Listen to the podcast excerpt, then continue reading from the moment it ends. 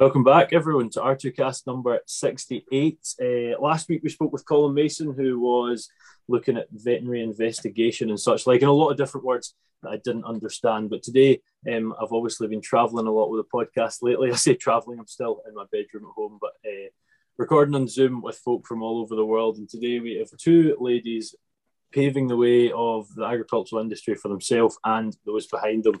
Today we have Tara and Natalie, and I'm going to try get the surnames correct. If I don't get it right, I'm sorry. Tara Vanderdussen and Natalie Kovarik. Is that correct? Yes, that was great.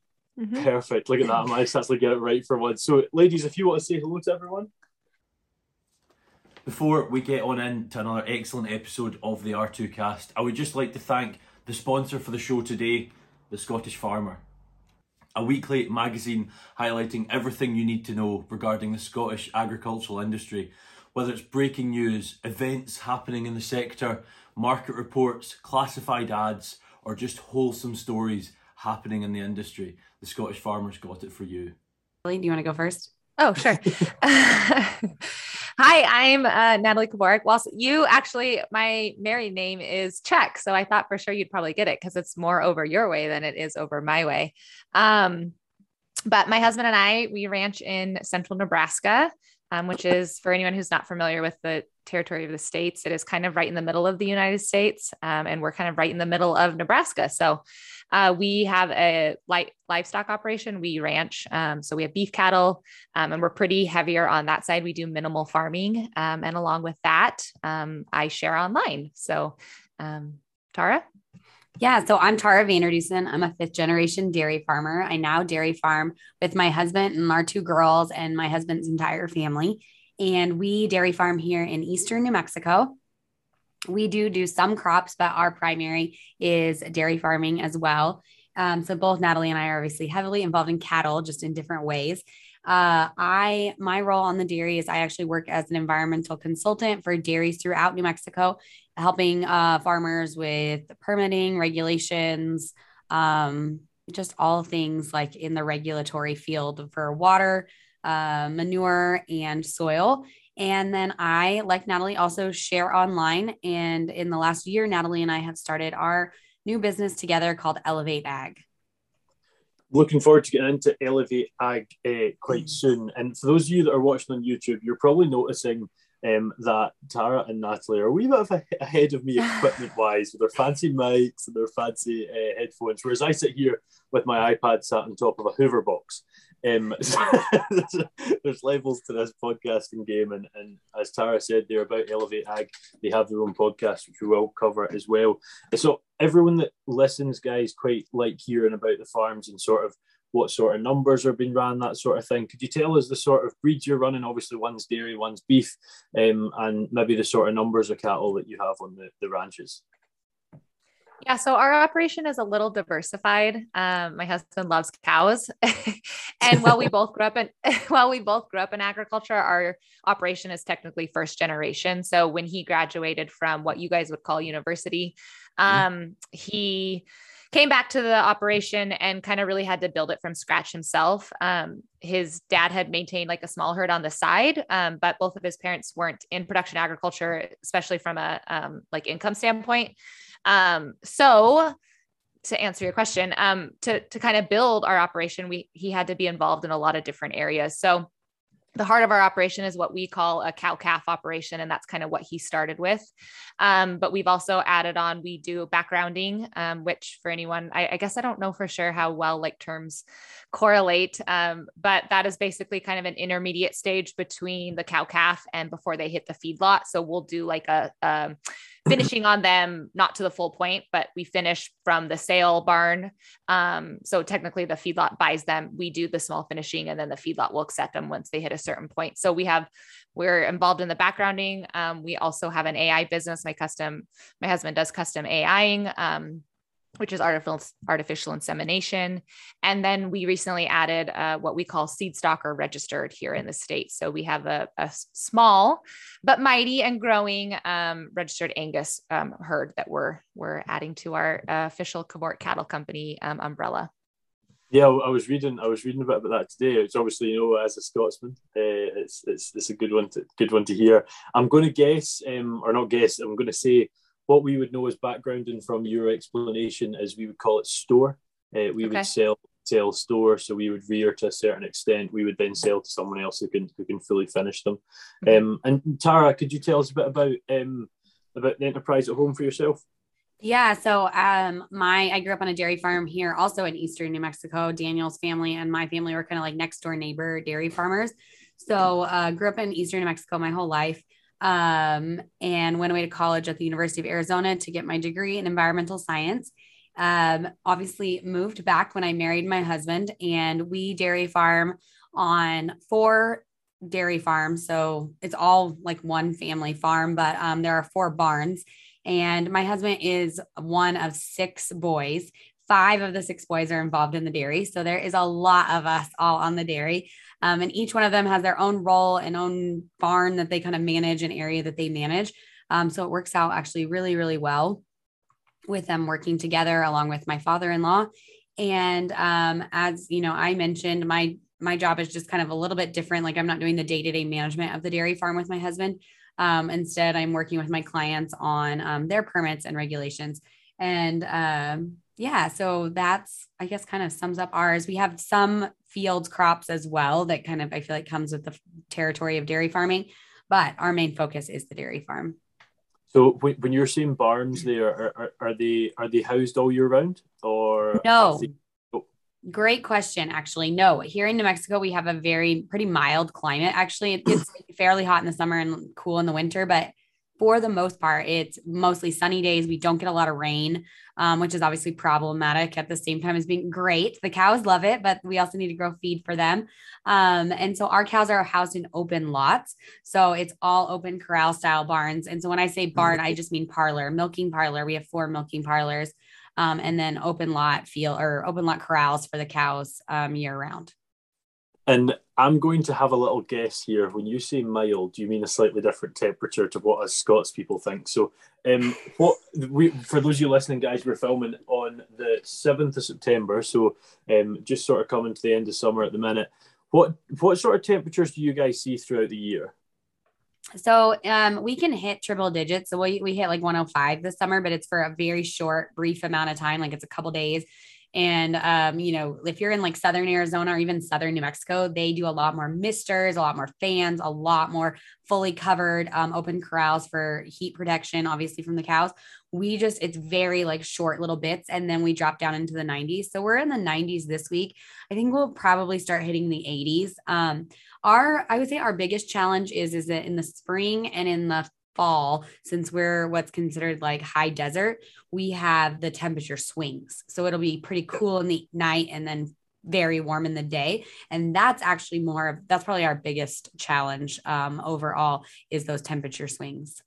And what's winter like? Is it white, or is it just cold? Is it no snow? That sort of thing? There's very minimal snow, and we'll get those cold snaps every now and again with some snow. Sometimes just cold snaps, not even snow. But the most part, you're getting like 50-degree days, and it's not super cold. Unlike Natalie in Nebraska. I was just going to ask that. Could you talk to that yourself, Natalie? What it's like where you are?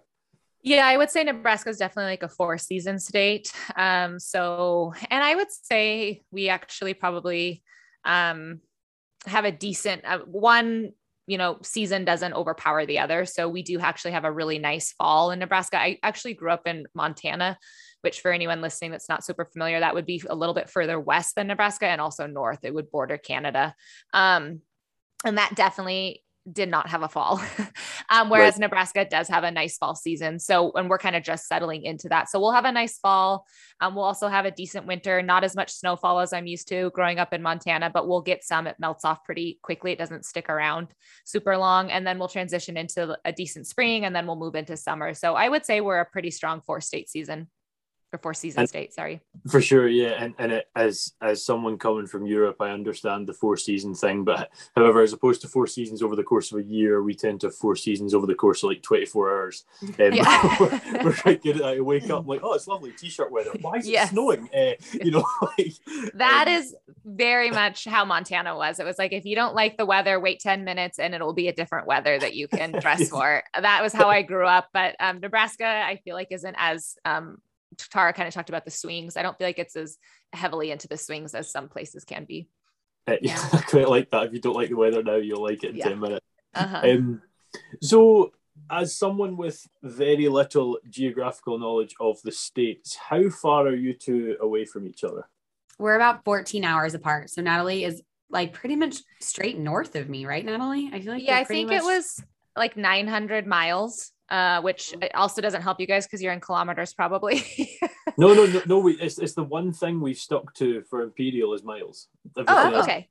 Yeah. So when you were talking about like triple figures, I was like, that would burn you. But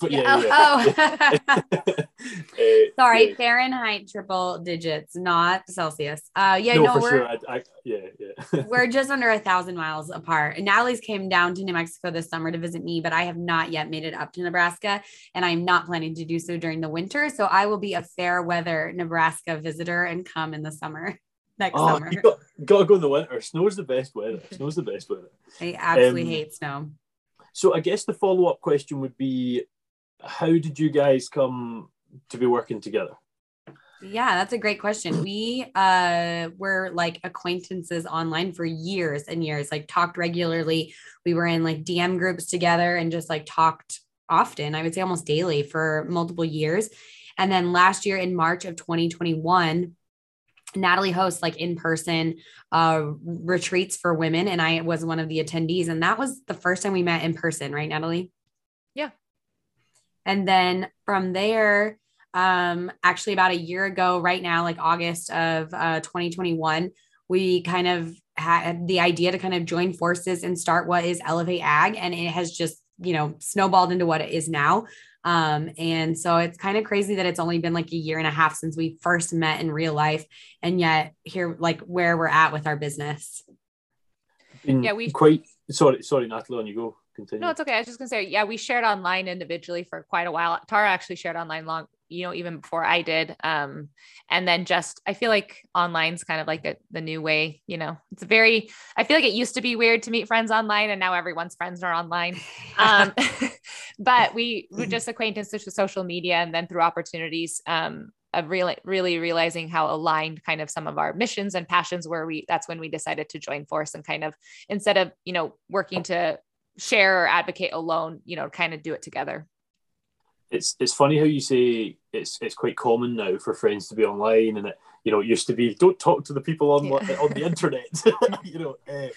But I've actually this weekend I'm going to be meeting a guy that I've known for 2 years now, but I've never met him, and it's so cool. You've almost got like your friend groups, and then you've got your online friend groups. Like you've got this sort of two separate bits. When you said there, Natalie, Tara had been doing this a bit longer. That actually led me to a bit of a question. You used to go instead of under your name, Tara, you would go New Mexico Milkmaid, wasn't it? Yep, I was New Mexico Milkmaid for 6 years. What made you change?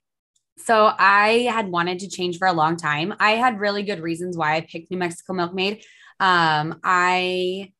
You know, just kind of wanted to protect our family. Didn't want maybe everyone to know who we were, where we lived, everything about us. And I also just didn't want to represent like the entire family farm. I wanted to be able to share more my story and my journey, and not necessarily like represent our family farm. As I said, there's 5 brothers involved in the dairy, you know, with wives, families. And I just didn't want to feel like I was speaking for anyone. So I felt like New Mexico Milkmaid kind of gave me like my own platform.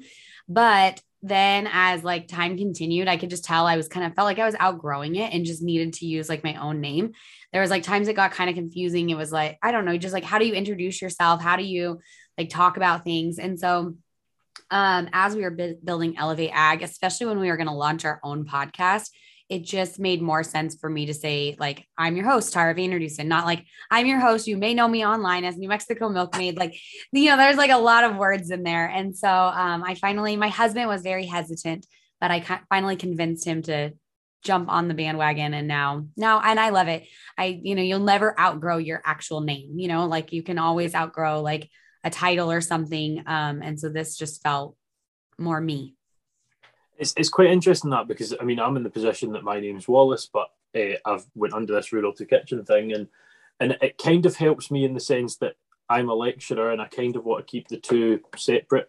They end up finding it eventually, but it's quite a thought I've had. I'm like, should I just be Wallace Curry? It's really like a weird one. It's and I spoke to Andrea about this, funnily enough, quite a few weeks ago. She considered changing just to Andrea Fleming as opposed to that fit advocate, which I always struggle to say. Tara mentioned there, Natalie, about retreats. Could you talk a bit to that, Natalie? Yeah, that was something I started back in, was it 2020 or 2021? And I actually attended, when I started sharing online, I actually attended a retreat of my own that obviously someone else was hosting. And I feel like it was very pivotal and kind of helping me realize kind of what I wanted to do online, how to monetize and make money online.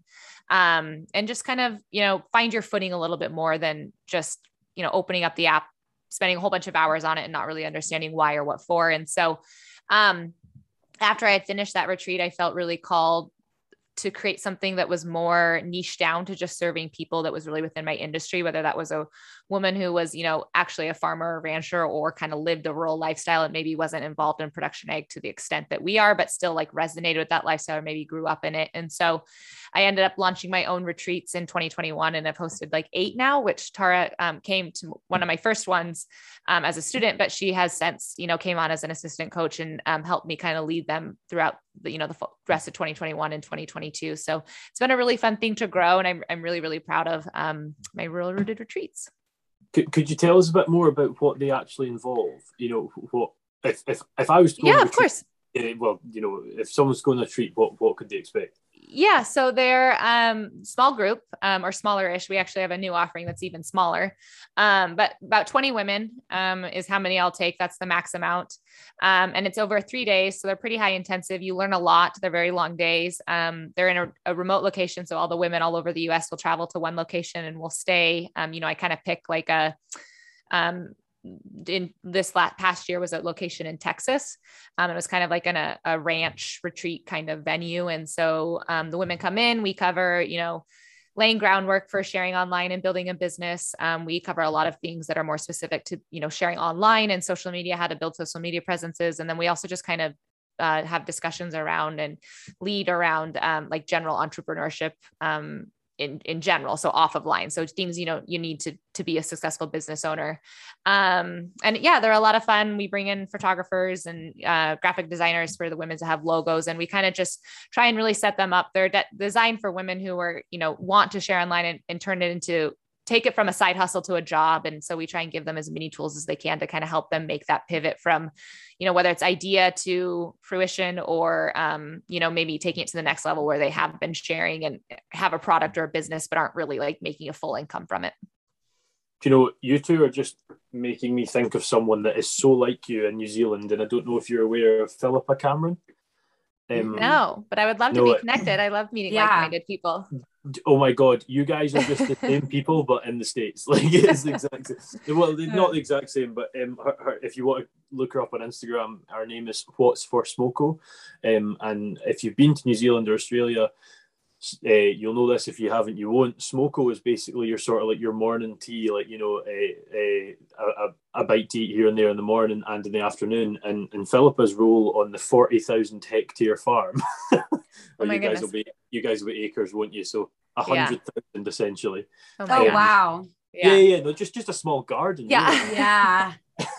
Her role is she's married to probably either the main farm manager or his son, the dad and son run it together. She's involved in the farm, but her role is sort of feeding the people there as well. And she talks about everything that happens on the farm, a wee bit similar to what you're talking about. And the way she's sort of pushed her brand is through writing books and sort of pushing it that way. And the reason I got in touch with Philippa originally, bearing in mind I'm from Scotland, is her book is sitting in our kitchen at my mum and dad's house, So it's obviously working, but I think you guys should check them up because you're quite similar in that sense. Tara, you mentioned about university. Could you tell us about that? Yeah, so I wanted to kind of get away from my small town, get out of my small town, do something different when I went to college. So I went to the University of Arizona, which is in Southern Arizona in Tucson. And I got my degree in environmental science, and I focused in policy and law and soil chemistry. And I feel like I'm one of those like few people that has used my degree like extensively throughout my career. So doing environmental consulting work, obviously for dairy farms and agricultural sites, I used a lot of my degree. And I have loved being an environmental consultant. I've done that for the last 10 years, and it's introduced me to some incredible clients, and I've gotten to work on some really cool projects. And it was instrumental in what ended up getting my degree was instrumental in what I ended up actually doing with it. And moving into sort of your role as environmental consultant aimed in the dairy industry, Tara, what's your sort of day-to-day job like in that business? Yeah, so actually just yesterday I was out sampling, which is a majority of my job these days. We sample all of we have monitoring wells is what they're called, and they basically just monitor groundwater. So we sampled all of our monitoring wells, all of our production wells. So our production wells are standard wells that we water our crops with. And then we also sample like our lagoons. So where all of our recycled wash water from the barn goes, we sample those as well, sample soils. And then a lot of it is the boring part of my job is reporting. So putting all of the data into reports that I have to turn into regulatory agencies. So they're, they have a permit, they have certain requirements they have to fill with meter readings, all sorts of different stuff. Compiling all of those reports and turning it into the agencies. So just all things in like the permitting world, I guess, making sure they're up to date on their permit, make sure they have the right permits. So a lot of like behind a computer time, actually, just a lot of, putting together reports. And given you guys are across the pond, as we like to say, you're talking about permits there, your sort of standards, your legislation is going to differ from ours. What sort of permits are you talking about? Yeah, so for dairy farms, you have to have there's a lot of different, and it depends on the state, to be honest. It varies widely from state to state. Here in New Mexico, you have to have a state permit that's with our state environment department. A lot of dairy farms have to have a permit through EPA. There's also like Natalie's world in the cattle ranching for, feedlots. A lot of times feedlots have to have what's called an NPDES permit. So it's a national, like a federal permit. And then there's also, again, state requirements for feedlots as well as dairy. So it really depends on what your cattle operation is like, or what your operation, whether it's farming, ranching, dairy farming, and then what state you're in, what exactly is required. I always forget that, here in the UK, we've got the UK, we've then got that split up into Scotland, Northern Ireland, Wales, and England, and they're sort of devolved powers that way, but we don't sort of devolve into counties. But your states are just countries in their own right in some ways, and it's quite funny that even though states are the size of our country, it's strange in our head to consider that. But Natalie, I actually meant to ask you earlier, but as I always do, I get waylaid by something more interesting, and that's made me say it in a horrible way, as if what I'm about to ask you about isn't interesting, and that's not what I'm about. No offense taken, none. Oh, well, I'm glad. You mentioned Aberdeen Angus. Is there a reason you've chosen Aberdeen Angus? Because I assume that's not the only breed that you're running at home. No, my husband, we actually, for our cow-calf operation, we will run Angus and then we'll cross them with Hereford. And so we'll get like a nice F1, like a black Baldy. And that's what our commercial herd is. That's what my husband's love. He's in love with, he loves heterosis, and he'll start chatting your ear off. And so that's what, he's really passionate about. As far as our registered herd and why we chose to go with, I actually grew up on a registered Hereford operation in Montana. But we chose to go with registered Angus here in Nebraska. And I think he did that for a couple of reasons. I think part of it was when he was looking for Angus bulls, he was kind of having trouble sourcing exactly what he was looking for. I think it was also kind of a geographical thing. So there wasn't, a huge longstanding family, seed stock operation in our area. So he felt like he could also serve a lot of people in this area. So a couple different reasons why we ended up going with purebred Angus for our registered operation. And just to try and be the sort of the translator. For those listening, I know. Sorry. I think it's great, and you use the correct word. Heterosis. You said what we would refer to as hybrid vigor. It's funny. I this is one of the really fun things I enjoy, and why I've really over the last few weeks started to try and not just speak to people that are 40 miles away. Really. See all stretches of industry across the world, finding different terminology is great fun, and hearing how different folks say things. And one that I will continue to tell this story for some time is, you've probably heard of Joel Salatin. Mm-hmm. I had Joel on about 20 odd weeks ago, half a year ago now, and he had those sort of like chicken coops that move when the grass is finished and so on and so forth. And when they're for the turkeys, he calls them gobbledygoes. And I've told so many folk that. I think it's absolutely brilliant.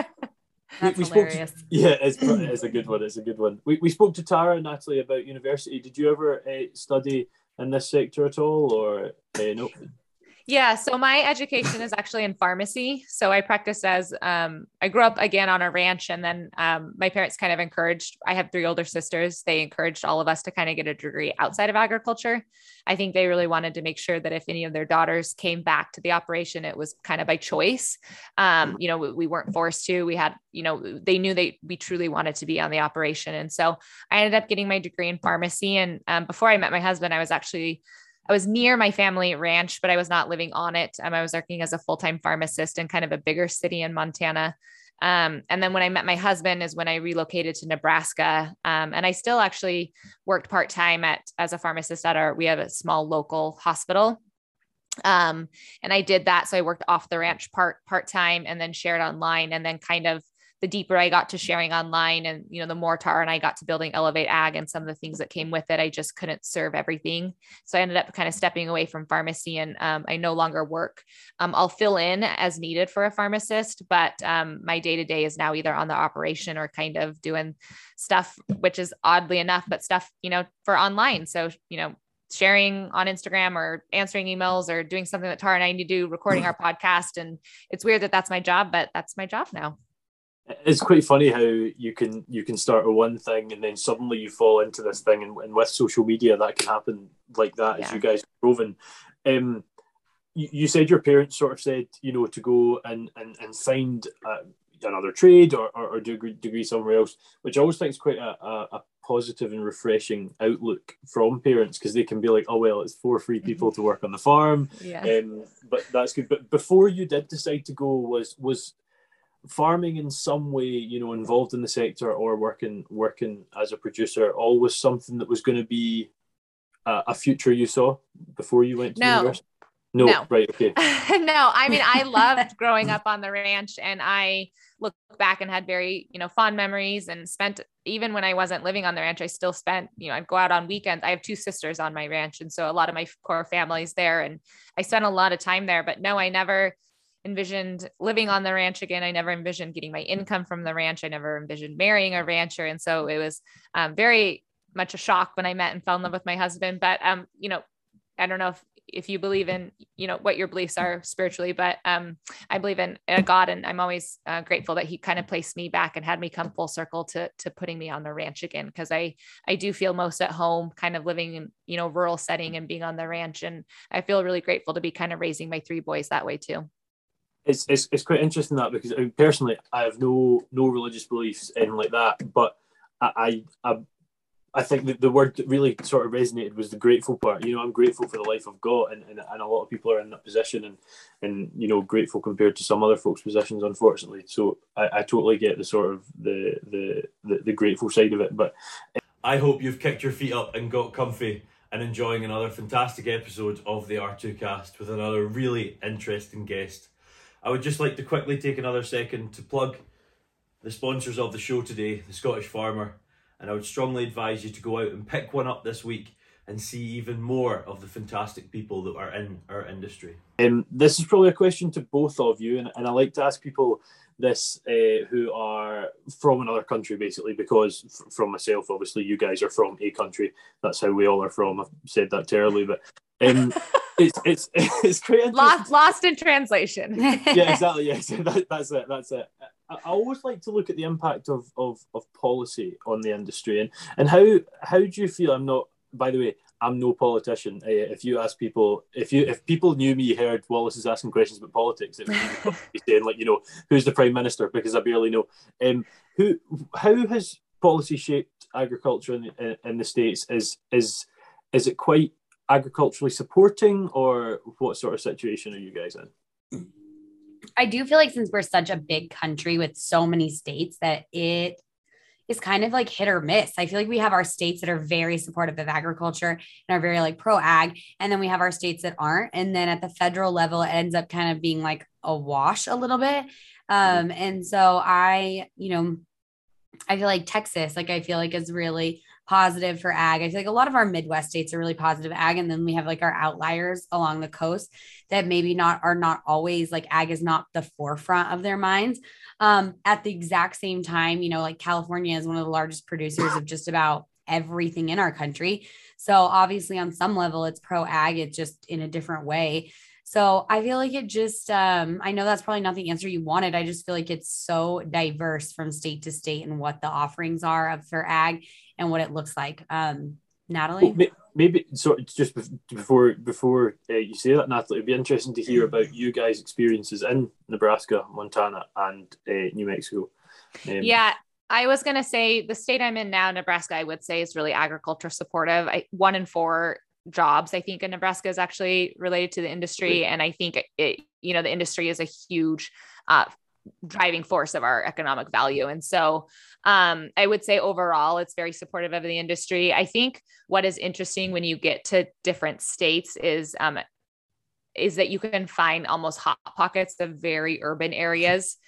So for like Nebraska, for example, our capital is Omaha, or wait, is it Lincoln? One of the two. Basically there's two very large cities in Nebraska, Omaha and Lincoln. And other than that, I would say our state is pretty rural.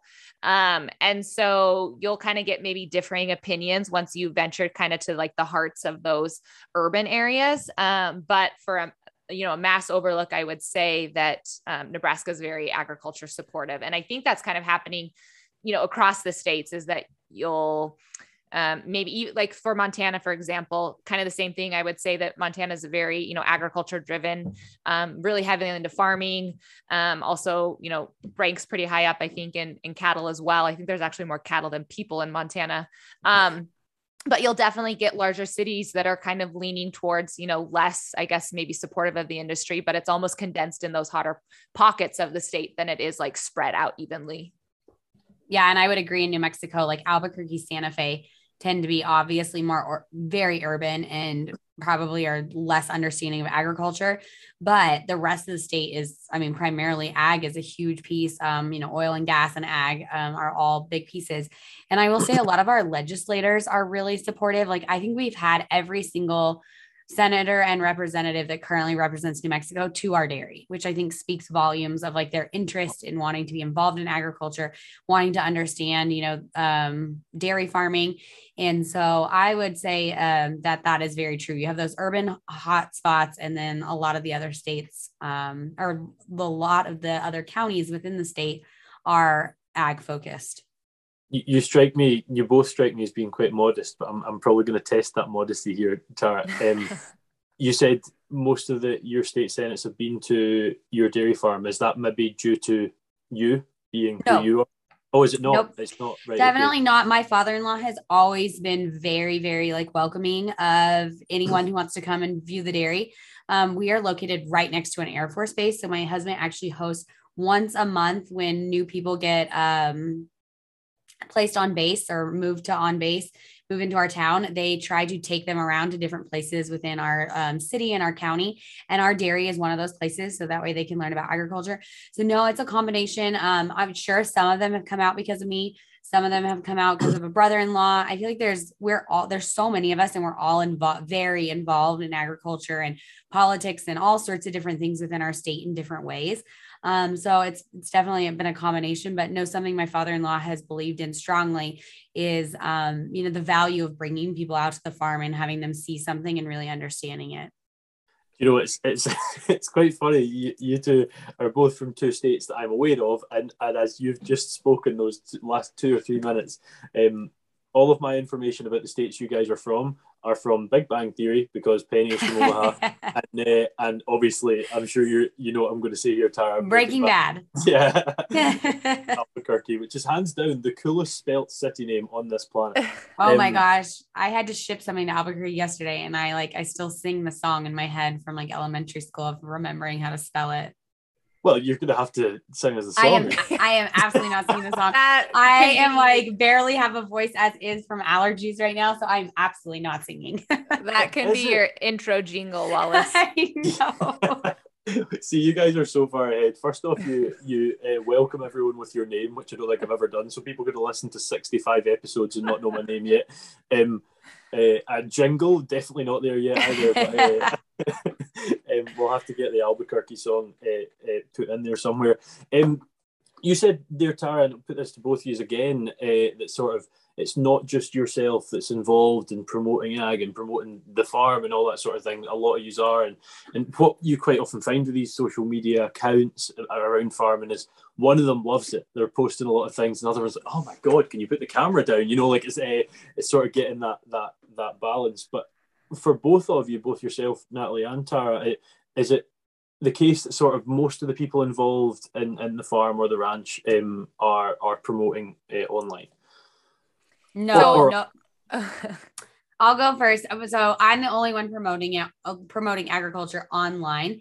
The other family members are involved in other ways. Like I have a brother-in-law that sits on a lot of boards, but he doesn't necessarily actively promote on social media. So I'm the only one. So that kind of goes back to the name thing that I wanted it to be mine and not the farms. And so that's kind of mine. And then Natalie. So again, going back to we're a first generation operation. So my husband's parents aren't really involved in our ranch, and, it's really just us. It's our core family. And then we do have one really amazing, employee that, and he actually hates the camera, so he's never online. So it's just really me and my husband. And, I would say I take the lead role in sharing. He's definitely, makes appearances, and, he's involved in if I'll do brand partnership speaking with certain, companies within the industry, he'll lend his voice because he, a lot of people trust and respect my husband's opinion. And so he definitely plays a role in my social media channel, but I think it's mostly correlated probably most strongly with just myself. It is sometimes, couples and families sort of live their whole life together doing it. And some folk just, it never works. And it's quite funny just seeing. So I was interested just when you'd mentioned, Tara, that our brother-in-law had done something, but that was more board-based. Yeah.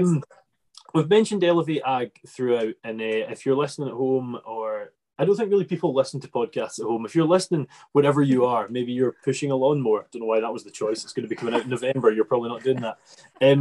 Not in Nebraska. No, definitely not. Definitely not. These guys are very much more than competition. They're big time in the podcasting world, but Elevate Ag is very much more than just podcasting. Could you tell us, we've spoken about Elevate Ag throughout, we've sort of touched upon it. I always like to try and leave the main thing till the end and have a chat about it there. What is Elevate Ag? How did it come about, and where are we now with it? So Elevate Ag started as an online course. I think Tara and I are very much, we don't want to be gatekeepers. So we've been sharing online for a long time and have learned some mistakes and learned some valuable information. And it was something we were being asked a lot, how can we advocate the way you guys do? How can we maybe make an income the same way you guys do from online? And instead of kind of keeping that to ourselves, we're very much so about sharing. And we just found that it was going to be easier to kind of create a place to share it instead of, one-off conversations all the time, like we were having. And so Tara kind of had the original idea for Elevate Ag, and then I came on, and it's really what it sounds like. It's an online course. It's meant for farmers and producers, farmers, ranchers, and producers to learn how to share their story online better, really give them the tools they need to successfully create a great social presence. And then along with that, something we both believe in is kind of earning, monetary income for, what we're putting into these channels. And so we also try and teach you everything we've learned about earning an income from that. And then beyond the course is kind of where the podcast came into play. So I'll let Tara share about that if she wants to. Yeah, we were deep in recording the course and creating all the things that relate to the course. And we quickly realized that we wanted to start a podcast, which was very out of left field. We hadn't talked about it. Natalie had said no to other podcast ideas, but we just felt like it needed more than just the course. It needed a follow-up of being able to have conversations with people weekly. And so the podcast has honestly become a place that we really love to hang out, engage with our community, share. And our podcast, we touch on quite a few different topics. We interview entrepreneurs in the rural Western ag space and share how they built their businesses. We share business shots, as we call them, so little business advice for rural Western and ag entrepreneurs. And then our newest area that we've been exploring on our podcast is what we call industry news. And industry news is actually for not just people in ag, but even people outside of ag. We try to cover trending topics, just hot topics in food and agriculture. We had some policy things going on in the United States that we've covered, all sorts of different things that we have candid conversations about what's going on in the news, and try to give some just information to people about it. It's a candid conversation about it. It's great to we're doing at the minute, to meet new folk with similar but also completely different interests. This podcast is food and farming, and I have met endless amount of people. You guys mentioned sort of that you can grow anything in California. 2 weeks ago, we released a podcast with Jason Haas of Tablas Creek. I don't know if you've heard of Tablas Creek, the world's first organic regenerative winery. Oh, cool. Yeah. So it's in California, and it's quite funny. If you Google Tablas Creek, which you now know as a winery, you then go onto the homepage, and what you see is a bunch of alpacas. And I'm like, I'm interested. What's this? Go to R2Cast number 66 to find out. It's great from that perspective, just meeting so many folk, and I learned so much from this. I'm lecturing in agriculture, and I had a master's in food security, and I learned stuff in both of those courses and everything, obviously, but you learn so much about different cultures, and it's great from that perspective. Are you guys mainly focusing to people in the States, or are you looking at anywhere? No, we are international. We have students from abroad. I think Canada and Australia is the two main ones that we've ended up having students. So no, we got asked that if it's specific to the United States. And obviously there is differences. We are aware of that, but we feel like some of the foundation and fundamentals that we teach in the course are really relevant to anyone, anywhere, for sharing online. And I'm not going to ask you any tips, because obviously if you're listening and you want those tips, you're going to have to sign up to Elevate Ag. But is it mainly based on, you guys are mainly based on Instagram? You're not sort of on the Facebook, YouTube side, from what I understand, or maybe I'm wrong, but is it mainly based on Instagram? So our module is mainly based on Instagram, but we brought in guest speakers that cover Instagram, TikTok, Facebook, YouTube, direct to consumer beef sales. We brought in a number of experts that talk about hosting on-farm events. We brought in a girl that's all she does is agritourism. So areas that we did not feel like we were the experts, we brought in people. It's that sort of Richard King thing. If you're able to say, well, I'm not the best in the world at this, let's pass that on to someone who's really good at it, is always going to be better for those that are customers. And if someone was to take on an Elevate Ag course, is it all online? Is there face-to-face elements, or how is that run? Yep. So there's actually two options when you sign up. There's the option to purchase the course, which is pre-recorded modules, and you do get all the modules at once, so you can work through them at your own pace. There's actually two paths. So there's a very beginner path. Path one, we call it's for people who are very green to sharing online. We really break down some very beginning concepts, really set some beginning things you need to know to share online. And then there's path two, which is a little bit built for someone who's maybe been sharing online, but struggling to kind of, you know, get a very streamlined vision of what they're doing, or maybe again, earn that income that they're wanting.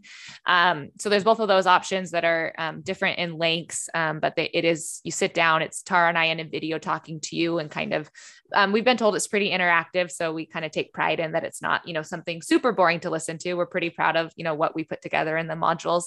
But there's also an option to get 3 coaching calls afterwards, which would be one-on-one with, well, not one-on-one, it's small group. So it is a Zoom coaching call with Tara and I, where you get more individualized attention. So you get to actually ask us any questions you have working through the course, or anything that, you know, you want to know that maybe we perhaps didn't cover in the course. And so those calls were basically to, you know, solve what you just said. Like, is it just the course and a screen I'm looking at, or can I get some interaction and have my questions answered? And so there is that small upgrade where you can purchase the 3 post. We do them, I think, like every 3 weeks for 3 in a row, right afterwards. So depending on where you're at the course, if you work through it pretty quickly, you could get a lot of your questions answered, but those are really fun too. Tara and I really enjoy having that more interaction with our students. Yeah. And is it like, sorry, Tara, were you about to say something there? Sorry. No, go ahead.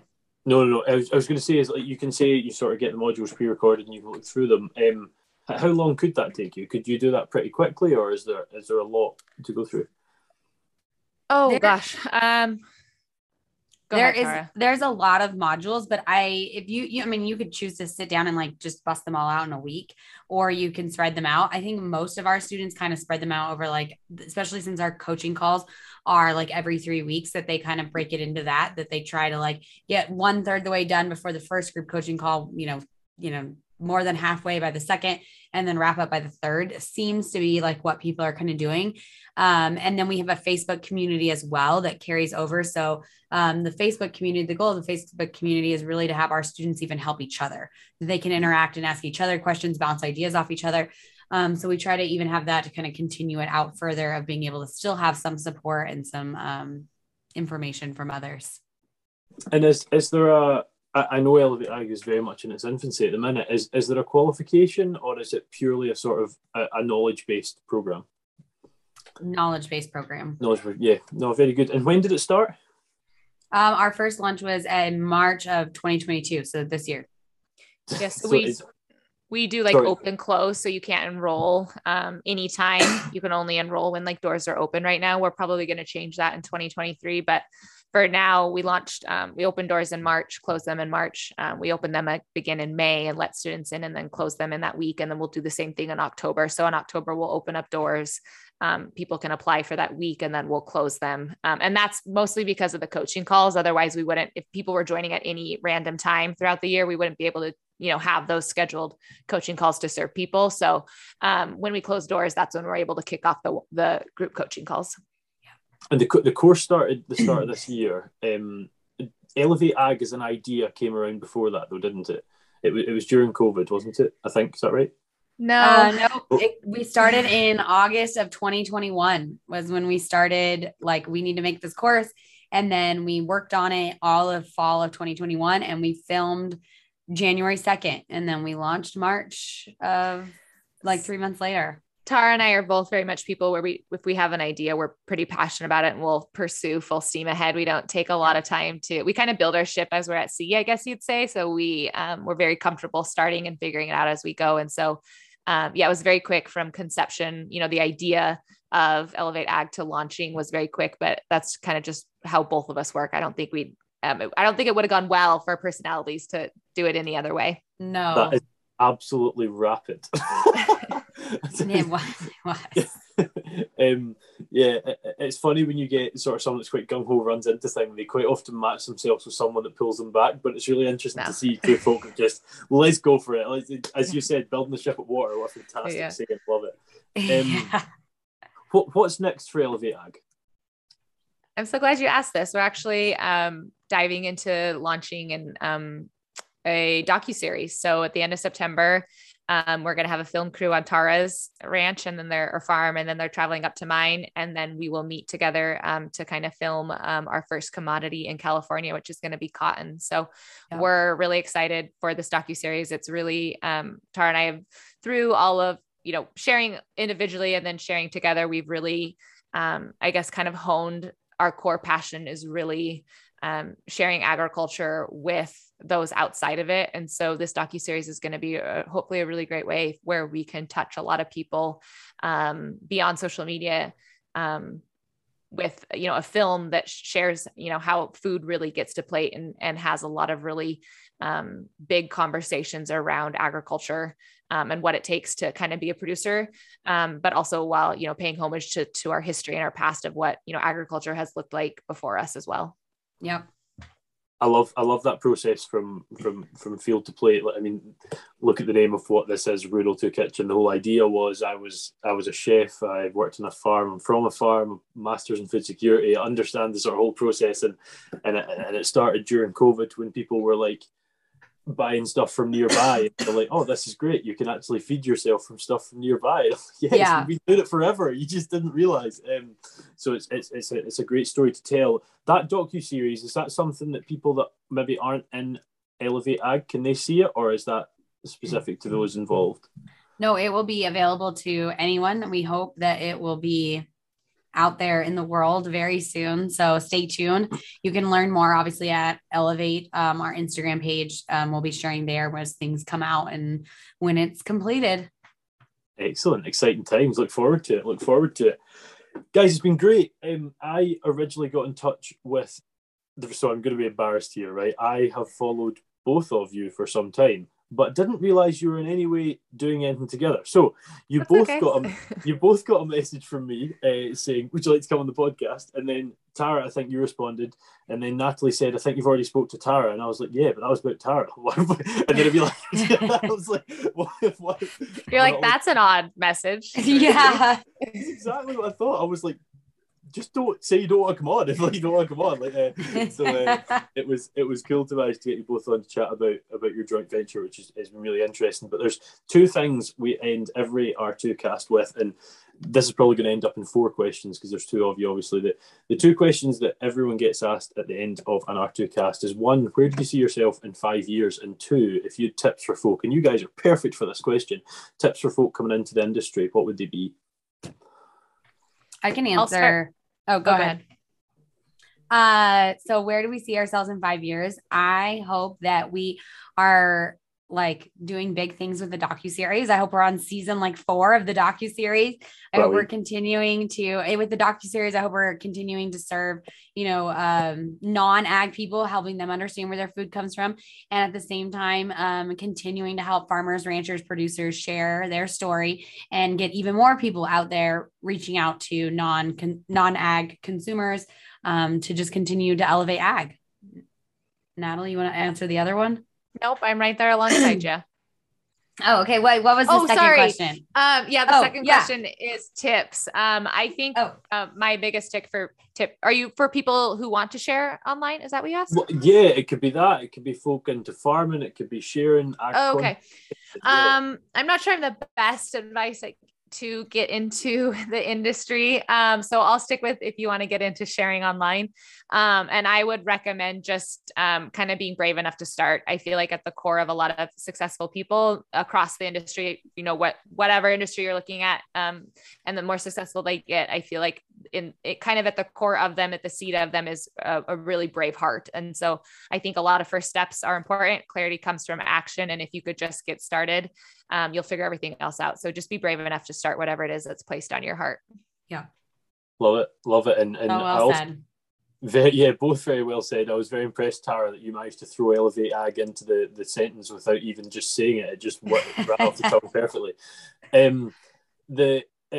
I obviously in my day job, I'm with students every day, and it's great to see the sort of their experiences and how they grow and stuff like that. And one thing that I say to all of them is just say yes. Like, you might get to the stage you get too much, you can't say yes, but that's a different story. Say yes at first, say yes, say yes, say yes. If you go through a door, you can always get out at somewhere else, but you sometimes can't get back in.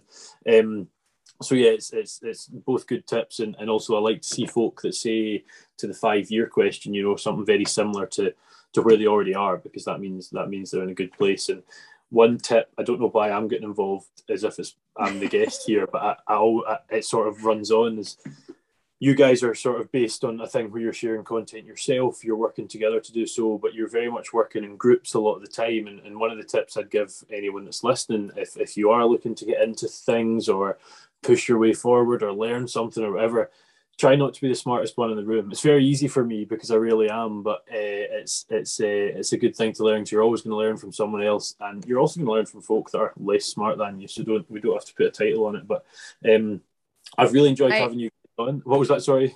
I was going to say I really love that advice. That's actually something I really hold close to myself. I try not to be let the fear of being in big rooms intimidate me, and instead come from it, like you said, from that curiosity and how much more you'll grow and gain by being, quote unquote, the less intelligent one in the room. But man, it's really powerful when you can surround yourself with people who are either doing what you want to do or have advice to help you get there, So I think that I'm glad you added that into the conversation, Wallace. It's funny you say about being in a room with a lot of folk. I mean, there's probably some kind of running joke in our office that you put me in a room, I will know everyone in 10 minutes. That's my husband. I'm like hiding in the corner and you guys have made friends. I'm like, great. Okay. Everyone's been talked to. We can leave now. That's right. Okay. So I've basically got married to them. I know their aunties there. You've done everything. Yeah. Good way to be, like, meeting new folk and stuff. And everyone's got a great story as we've proven today. So I hope you two have enjoyed coming on the R2Cast. I hope it's been fun. Yes, thank you for having us on. This was amazing. It was great talking with you. I know one thing I did want to say was I want to say thank you for building us up so much, but I feel like you need to reflect that back on yourself, because you mentioned you had Joel Salatin on, you've talked to people in multiple different continents. Countries. And so, yeah, I feel like you're doing pretty good. Well, so you maybe just be a little bit kinder to yourself there. Cause I feel like R2Cast is pretty successful in of itself without the headset and microphone. So who knows where you'll go once you get a mic in front of you. Can you imagine once I've got a microphone and a headset, I mean, I'm basically going to be Joe Rogan. I know. Watch out. Well, thank you for the kind words. I appreciate that. And what I will say to those listening, I actually had an even bigger compliment before we hit record. My voice is apparently really nice to listen to. Yes. But yeah, been great. Really enjoyed listening to the story, and now we've sort of made contact, try and keep in touch over Instagram and stuff like that. And maybe if I find myself out your way, I'll try and come and see one of the ranches, which will be good fun. I hope you guys listening have enjoyed. This is R2Cast number 68. I don't know who it's going to be on for number 69, because we're filming this in September. This is probably coming out in November or something like that. So I'm a wee bit ahead, and I will soon enough know who 69 is. But if you've got any ideas for folk you would like to hear coming on to podcast, please let me know. I, about 2 weeks ago from the point of recording, decided that I wanted to record a podcast with 75% of the world's countries, so that, well, actually you can't speak to countries, people from those countries. So I've currently done 6, so I've got a bit of work to do, and that's after 68. So I worked out that I'll need to do, I think it was 1199 before I would get, if I kept going at that rate. So we're going to speed up a bit, and I've so far arranged someone from Zimbabwe, someone from Australia, and somewhere else, but I can't remember. So we're really picking up on that. My goal is to try and get Kaleb Cooper, who you guys will not know, before Christmas, but he's massive in the farming sort of world here. He was with Jeremy Clarkson and Clarkson's Farm. So that's the goal, maybe for a Christmas special. If it happens, great. If it doesn't, not to worry. Everyone we get on has got a great story. So thanks very much for listening again, and we'll see you for R2Cast number 69. Natalie and Tara, thank you very much for your time. Thank you so much. Thank you.